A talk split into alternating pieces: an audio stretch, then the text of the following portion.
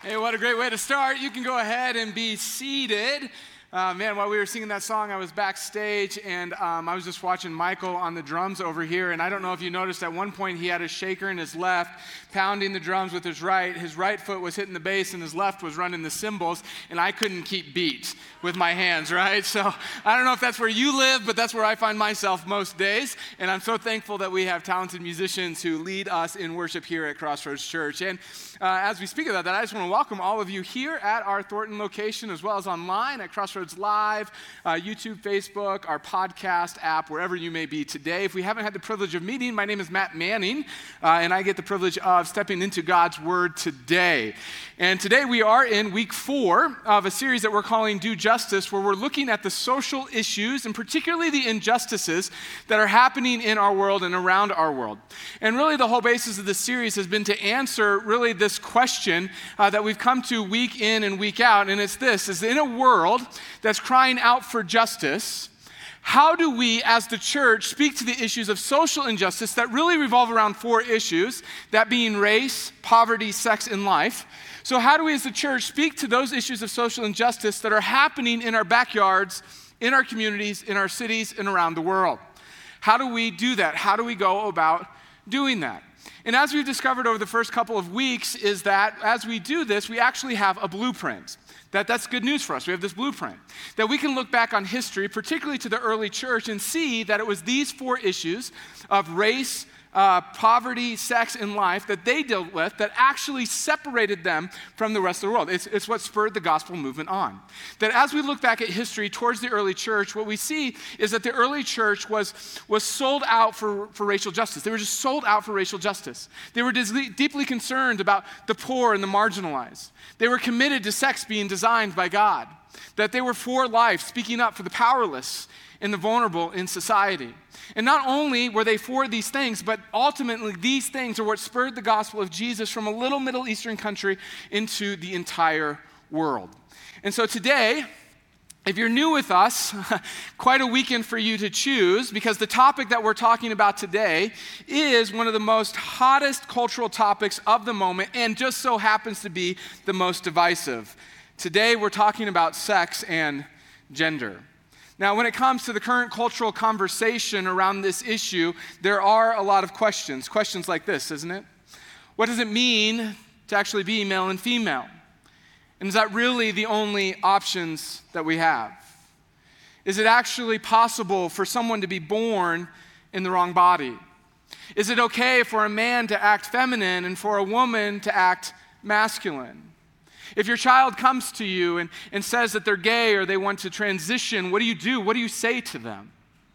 If you are pregnant, is it still okay in our society to have a gender reveal party? Is it okay to have same sex attraction? Is it okay for a trans woman to compete in sport against women? We just got real fast, didn't we? Now, before we dive too deeply into the issues and what we're going to address today, I want to just say a few things. And first is, is that many of you might be wondering why it is that we're talking about sex during a series on justice. Now, the reason that we chose to do this topic during this series is because, culturally speaking, this is a justice issue. That we are in the midst of a sexual revolution where culture says the pursuit of free love is what is just and anything that puts boundaries or tries to put boundaries around sex or gender or what happens or cannot happen in the bedroom is unjust. From culture's perspective, this is a justice issue. Second, as I've been working on this message over the last couple of weeks, I come to realize a huge problem that obviously, just based on the questions that I mentioned above, there is no way that we can deal with all the issues of, of human sexuality in 30 minutes. And so I just want to apologize for the next two hours, all right, um, as we go down this. Now, seriously speaking, uh, a one sermon on this topic does not do this issue justice. And as such, in a couple of weeks at the end of August, where the preaching team is going on our annual preaching retreat where we pray and think through what the next year's messages are going to be like. And one of the questions that we're going to wrestle with is should we, in light of the, the sexual revelation, uh, revolution and what's going on in our culture, speak more deeply to these issues in a complete and whole sermon series? So, in light of the limited time that I have today, I'm going to limit my teaching to really building a theology of sexual identity. It won't be everything, but it'll be a good start for us as a church. And the question that we're going to seek to answer today throughout this day is this is what defines our sexual identity? What defines our sexual identity? In other words, if someone experiences tension between who they are sexually and the internal self, sense of self that they have, which one wins? Who are they really? Third, I want to give a shout out to Bill Henson. Bill Henson is the founder and leader of an organization called Posture Shift. And Posture Shift, this spring, about half of our staff went to the conference, and through the workshop, we learned of what does it look like to address the sexual revolution? What does it look like to address sexual identity in the context of the culture in which we're now living as a church? And his writings and his thoughts have impacted me deeply and profoundly. It's influenced me greatly in this. And so, for any one of you who uh, is interested in going deeper into this subject, I would gladly point you to Posture Shift. Finally, I want to say to those among us who are part of the LGBTQ community, I want you to earnestly know today that God cares for you, that I care for you, and that we consider you a part of this church, the family of this church. I'm thankful that you have entrusted us to walk alongside you as you pursue a relationship with Jesus. That many in the LGBTQ community have experienced deep hurt and deep pain because of the church, and I'm sorry for that. We haven't always lived out the values the way that we proclaim. And so, today I want you to know that I'm going to teach as faithfully as I know how I'm not going to dodge any of the issues, and at the same time, I'm going to try to teach this in a way that's sensitive to you and your situation. For the rest of you, which is the majority, I want you to earnestly know that God cares for you, that I care for you, and that you're a part of this church. You're a part of this family. And this series is really built around the church exploring and understanding the issues of our culture so that we can enter into the cult- cultural conversation without throwing gasoline on the fires that's already raging. And when it comes to this issue in particular, in my care for you, I need you to know that as we approach this topic today, that oftentimes we find ourselves living on one of two extremes with the gasoline in hand. And neither of them are very helpful. The first extreme is where a majority of us Christians have found ourselves in this culture war, that we've embodied and taken on cultural warriors to put this out. And in the wake of us being cultural warriors, we have left the LGBT community feeling like they don't really matter. We've left them feeling only hate and rejection from us. And I want you to hear today that there are very real issues when it comes to human sexuality. Very real issues. We have to be able to think through these, but they cannot eclipse our concern for people. They cannot eclipse our love for people, their families, and their eternity. The second extreme is really a reaction to the culture war and the hate that's been spilled in that arena that this group has become all love, but in doing so has given up thinking about these issues from a faith perspective. This is not any more helpful than the other extreme. The reality is, is that we need to be a church family who is deeply compassionate and willing to think biblically about these issues when it comes to human sexuality. That is our challenge in this age and in this day, and that's what this sermon is all about. So here's what it's going to look like today. My sermon outline is pretty simple. This message is pretty simple. We're going to talk about sex, we're going to talk about gender, we're going to talk about what the Bible has to say about both of those, and then there will be a few closing remarks at the end. So if you're ready, let's go ahead and get started. Let's start with sex. At the base level of understanding, what determines our sex? Have you ever thought about that before? Like, what makes us male or female? Well, at the base level, our sex has to do with reproduction. It's biological. That we are biologically male or female based on four things internal sexual organs, external sexual anatomy, uh, genetics, and hormones. That's what makes us either male or female. Just think about the female body for a moment. There are external or internal sexual organs and external uh, sexual anatomy that, in part, is used to reproduce. The same for males. Now, in very small cases, there is something called intersex, and intersex is where there's some disorder in sexual organs or sexual anatomy, but even then, over 99.98% are male or female. That when we look at science, males have higher levels of testosterone, females have higher levels of, of estrogen. Our sex is also developed at a genetic level with either the presence or the absence of a Y chromosome that we are biologically male or female based on these four things internal sexual organs, external sexual anatomy, our genetics, and our hormones. That we are born male or female is simply objective scientific facts.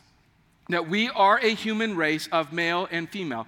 There is no third option, there is no in between, there is no debate. However, the way that we view our sexual bodies is largely now culturally formed, socially formed. Which brings us to our understanding or the idea of gender. And this is where it gets a bit sticky. See, in our culture, gender and sex have been separated. Gender and sex have been separated. Now, this hasn't always been the case. Only in the last 10 or 15 years has this happened. Up until that point, regularly, gender and sex were seen as synonymous, but not today. This is no longer the case. This is why the issue is so hot right now. Today, when we talk about gender, really what we're talking about is two issues when it comes to gender. We're talking about gender roles and we're talking about gender identity. Now, when it comes to gender roles, gender roles describe the social and cultural aspects of being a man or a woman. And let's be honest, that a lot of it has to do with the stereotypes in this world and in our culture.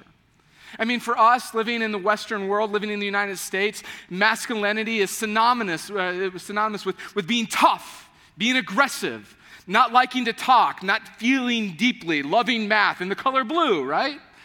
When it comes to females, females are synonymous with being nurturing, liking to talk more, feeling deeply, loving jobs with people, and the color pink. These are the roles and they are culturally defined by stereotypes, not absolutes. Let me say that again. Gender roles are primarily defined by cultural stereotypes, not absolutes. So you might be here today and you might be a woman who likes football. You might be a guy who likes to style hair. The point is that the stereotypes have no bearing, they have nothing to do with whether or not you are male or female. That if you don't fit the typical gender stereotypes, there's nothing wrong with that. It's, it's not an issue. But then there's gender identity. And this is where the cultural debate rages. That gender identity is the psychological aspect associated with being male or female. It's the internal self, it's the internal perspective that says I'm male, female, both, or neither. So when there's a tension in your life, between the biological sex you were born with and the internal perspective, culture says that you have the freedom to choose. That I have the freedom to choose my gender despite what my biological sex may be. This is the heart of the issue. That culturally speaking, that we can disregard our biology or even change it if we want to. This is the move that we're seeing all over in our culture. We see it everywhere in our culture, particularly in the movement of becoming a gender neutral society. It's the reason that Mr. Potato Head has just become Potato Head, or why words like cockpit and freshman are no longer to be used, or why Mother's Day has now become Birthing Person's Day. And I'm not trying to be funny, I'm just letting you know that this is the reason that these things are happening in our culture, that we have to understand what's going on in our culture currently. So, back to the question. When it comes to our sexual identity, if someone is experiencing tension between the biological sex they were born with and their internal sense of self, which one wins? Science says biology. Culture says it's your choice. When it comes to the world, it's a split decision. And thankfully for us as believers, we have the Bible. So, what does the Bible say about this? Well, if you open your Bible and you look for LGBT community, you won't find it anywhere. You're not going to find it in scriptures. Neither will you find words like lesbian or gay, bi, trans, queer. You're not going to find any of those words in there either. But what you will find is that it does speak to the issues that we face today. And in doing so, it answers the questions, at least most of the questions, that we actually have when it comes to our human sexuality. So, starting all the way back in the beginning in Genesis chapter 1, we have the creation account where, where God is putting creation into order. And here's what he says in Genesis chapter 1, verse 27. This has been the basis for all of this series. It's this So, God created man in his own image. In the image of God, he created him, male and female, he created them that from the very beginning of this series, the baseline of this whole series, the foundation of justice to what we have discerned and seen and discovered over these first few weeks is that every single one of us is made in the image of God, which means that every person that you've ever seen, and every person that you will ever see, and every person that you've ever seen is made in the image of God. That this is a beautiful and wonderful truth that we hold on to. And from this one statement, the Bible affirms that we do have sexual identity, that it's hardwired into us as we have been created male and female. The way that the image bearing was created in us was for God to make us male and female. That God intentionally created us as men and God intentionally created us as women in order that we might bear his image. Now, listen, this is huge for us. This is huge because what this means is that from original design, that your sexuality, your sexual identity is about who you are and how you were created and how you were made to be. That your sex, your body, is essential to your image bearing status in this world. That we bear God's image as male and female, that our biology is on purpose. This is the most fundamental statement that the Bible makes on our human sexuality and our human identity. But it's not the only statement it makes. In fact, it doesn't stop there, it continues to go. And throughout the rest of scriptures, we, we see actually quite a bit of teaching describing what does it look like to honor God in our sexuality through our sexuality. It actually speaks to gender roles and gender identities and, and many of the questions that our society is asking right now. That if we start back in the Old Testament, we have verses like Deuteronomy chapter 22, verse 5, which says this that a woman shall not wear a man's garment, nor shall a man put on a woman's cloak. For whoever does these things is an abomination to the Lord your God. Let's just all admit for a moment that that is some pretty harsh language, is it not? And we ask the question well, what's the point? I mean, we could make the argument that clothing today is in no way like clothing in the Old Testament, so this verse doesn't really have meaning, it doesn't have purpose, let's just move on, it's irrelevant. But we believe that every verse has meaning, that every verse has purpose, that every verse has a timeless truth. And so, what's the timeless principle of this verse? Well, the timeless principle of this verse is if there's a man who is dressing like a woman in order to, to show himself to the world as a woman, or vice versa, a woman is presenting herself to the world as a man, Paul says that's an issue. That's sin. It's, it's condemned. I'm sorry, Moses says that's an issue. That's sin. It's, it's condemned. And the reason that it's condemned is because it's a violation of God intentionally creating men and women to carry his image into the world, which is embodied in our biological sex. It's this tension that's carried from the Old Testament into the New Testament. As the early church wrestled with what with all the issues of, of sexual identity and, and sexual understanding, as they as they're grappling with this in the culture, Paul sits down and he writes the Corinth church these words. He says, Do you not know that the unrighteous will not inherit the kingdom of God? Do not be deceived. Neither the sexually immoral, nor idolaters, nor adulterers, nor men who practice homosexuality. They will not enter into the kingdom. Paul's talking to the Corinthian church. He's talking to them about sin, and he gives three very specific examples of sexual sin.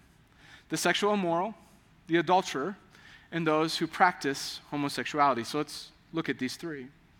First, when it comes to the sexual immoral, oftentimes when we read a word like that or words like that, we, we translate that into sexual deviance. That anybody who's, who's going and, and doing and behaving in a way that is sexual deviant, that that is a person who's sexual immoral. But that's not the case here. The Greek word for sexual immoral in this instance is very narrow. It's very specific. And what it's speaking to is male prostitution. And what Paul is saying is that any man, here's what was going on, is that men would dress up as women, they would pose as women in order to sell sex, sell themselves for sex. And Paul says, look, this is an issue. This is sin. Then the second thing that he speaks to is homosexuality.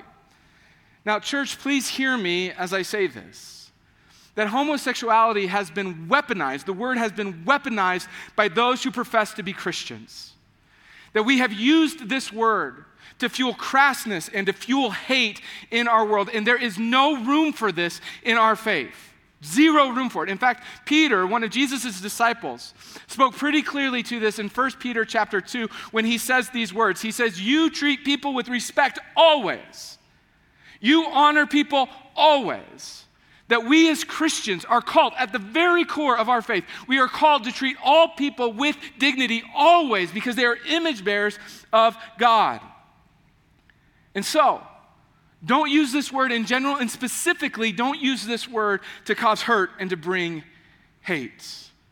That when the Bible speaks of same sex sexual relations, what it is describing is a turning against God's intent for human sexuality that same sex relations transgresses the sexual distinctions that are meant to reflect the image of God. That's why Paul says that same sex sexual relations are sin. But those aren't the only two things that he lists here. He also lists a third. He also lists those who are adulterers.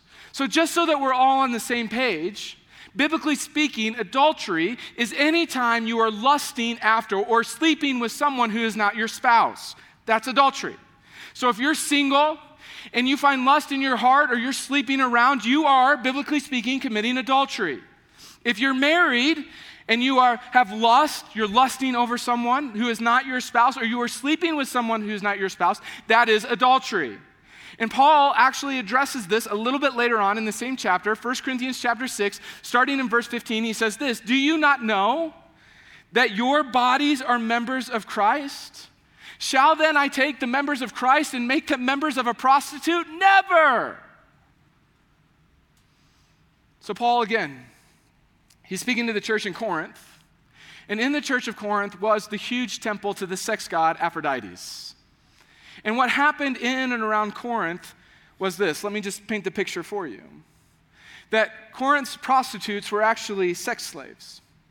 And they were purchased by wealthy Greek people and they would, they would purchase these, these girls who would then become sex slaves, and they were offered in some twisted way as a religious offering to the temple of Aphrodites. And so people would come to these shady brothels that were all around the temple of Aphrodites. They would receive their clients huddled in lumpy straw mattresses in small, dark, airless stalls with illustrations above each of the stalls of pictures of what the girls' specialties were all about that Paul comes into a culture whose literal God was sex. Sleeping around, not a big deal. So the Apostle Paul comes with the gospel of Jesus, and all of a sudden lives are being changed. People are finding salvation, and the church begins. And things are going good. And then a little while later, Paul finds out that some of the wealthy guys of the church are still visiting the temple of Aphrodite. And Paul comes out and he's like, Men, what are we doing? What's going on here? And the men are like, oh, come on, man. It's not like a big deal.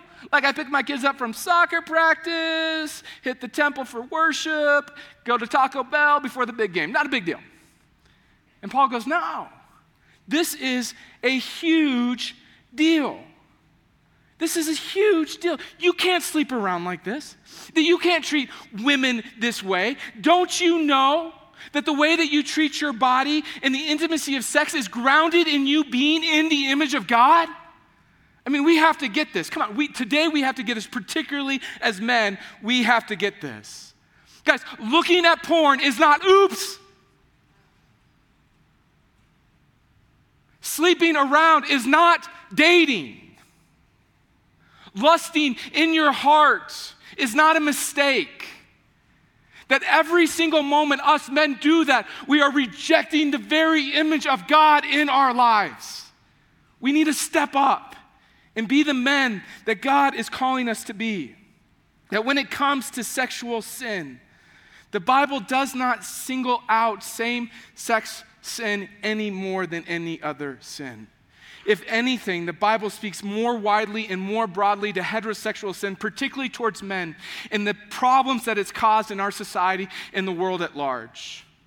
See, when it comes to the scripture, what is clear is that we are male and female, and it is rooted in how we are made. It's not primarily how you feel or what you do, it's about who you were created to be. And any violation, any violation to yourself as, uh, or others in your image bearing is a grievous offense to our God. It's a wound to our Savior. It's why any sexual sin, any sexual sin that goes against the intentionality of who God created us to be as image bearers, made as male and female, and the way that we're to interact sexually with one another is condemned. That sexual sin goes against the very sacredness in which God created us as image bearers. Now, some of you who maybe are a little bit more biblically astute might be going, well, what about Galatians chapter 3? I mean, have you read that one? If you're unfamiliar with it, let me just read it to you. This has become kind of the buzz verse of the sexual revolution. There is neither Jew nor Greek, there is neither slave nor free. Then look at this there is no male or female, for you are all one in Jesus Christ. Like, what about that, Matt? Like, what, what, what about that? It says it right there. Well, let me just explain this verse in context. This verse is talking about when Jesus came, he established a new economy. The old economy went like this Jew over the non Jew, free over the slave, rich over the poor, men over women. And when Jesus came and went to the cross, he leveled the playing field.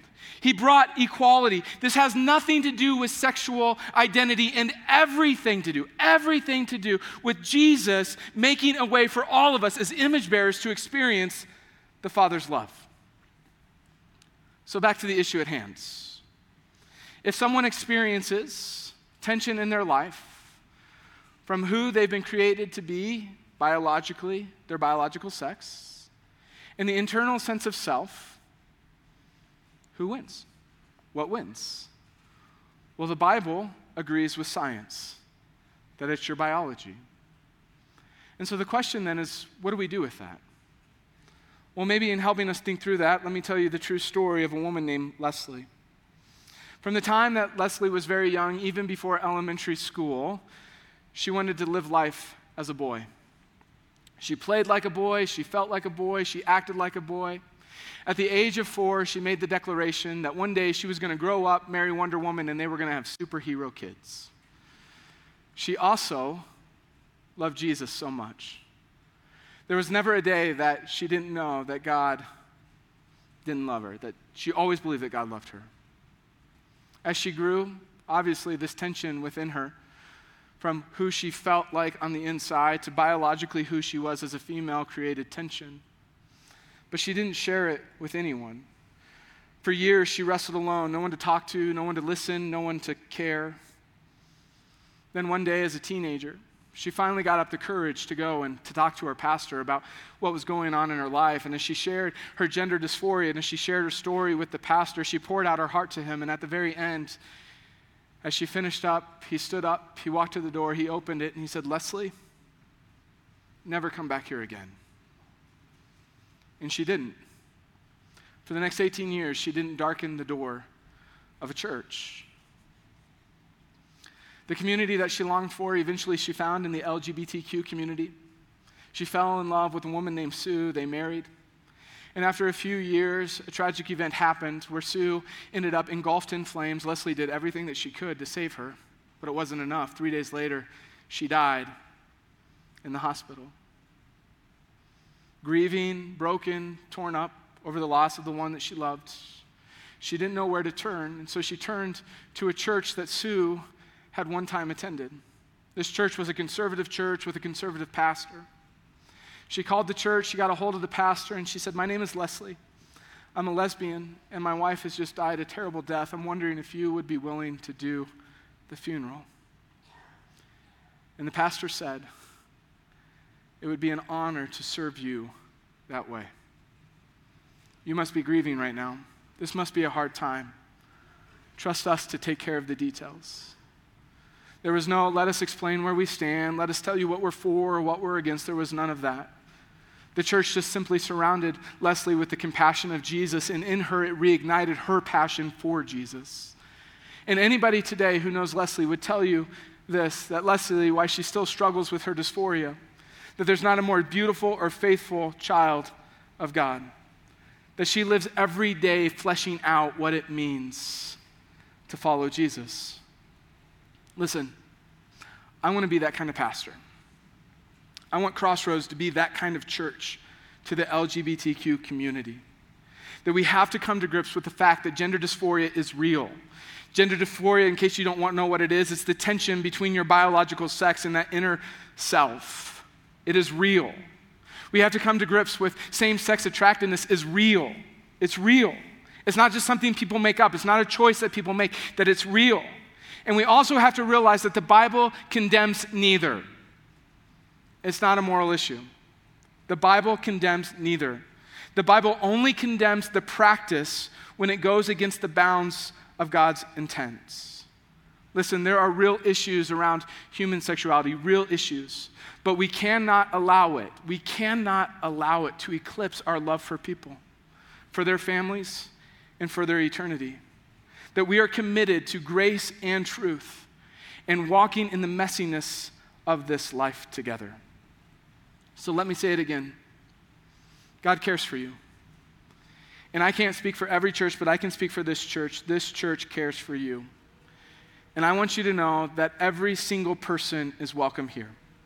Anyone who's willing to pursue what it looks like to give their life, their whole life to worship of Jesus, is welcome here.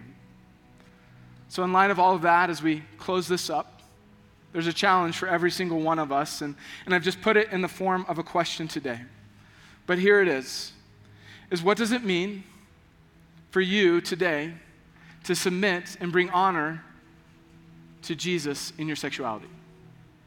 What does it mean for you to submit and bring honor to Jesus in your sexuality today? Now, I can't answer that for every single one of us, but every single one of us needs to answer that question. We all need to answer the question. Because we're not just biological creatures like animals. We were created with a soul, we have a spirit. We are made in the image of God, that we are fearfully and wonderfully made, and that God's grace abounds. There's not one single person here who's, who's disqualified, regardless of the sin in your life or what's going on. There's not one single person who's disqualified from the grace of God. So if you've never trusted Jesus as your Savior, I want to invite you into that.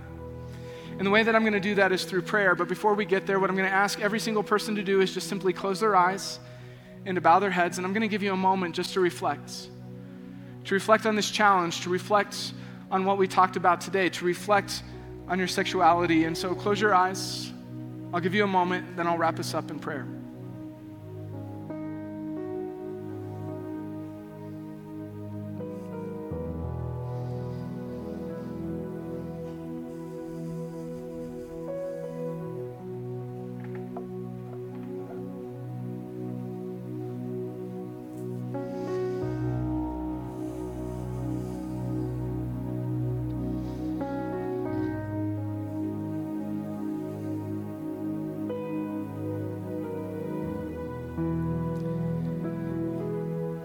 Father, when it comes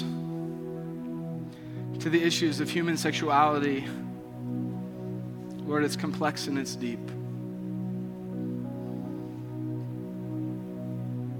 And yet, Lord, we know the wonderful truth that in your image we are made, that we are fearfully and wonderfully made, and that your greatest desire is that we would come and know you the way that you already know us. That you're pursuing us even right now. That you pursued us by, by reaching out to us, sending Jesus in human form just like us, in the form of a son,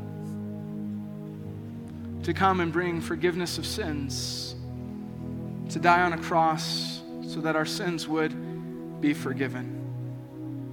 God, you love the world so much that you sent your son Jesus into it. And so the question is, is, is what do we do in light of that truth? Will we acknowledge that we are sinful and because of our sin separated from you? And the reality for every single one of us is, is really that's a yes or no question. God is looking at every single one of us today and saying, Will you give me your life? Will you surrender all to me? And your answer can very simply be yes.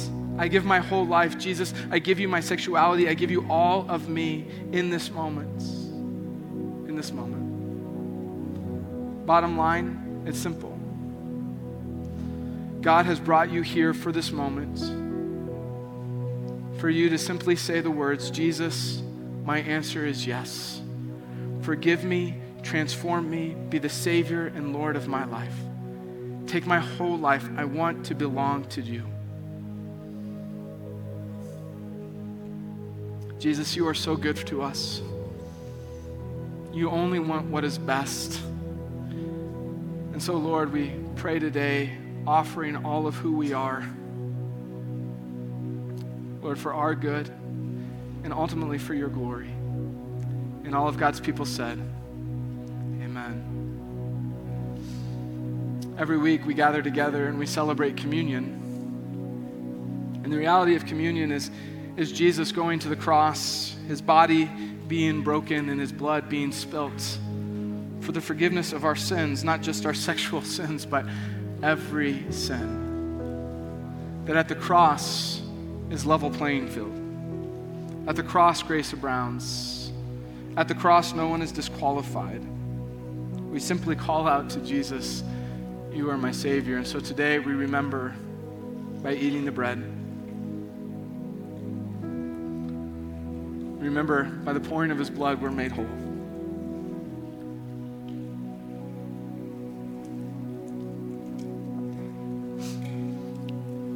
We're going to continue in our worship in two ways.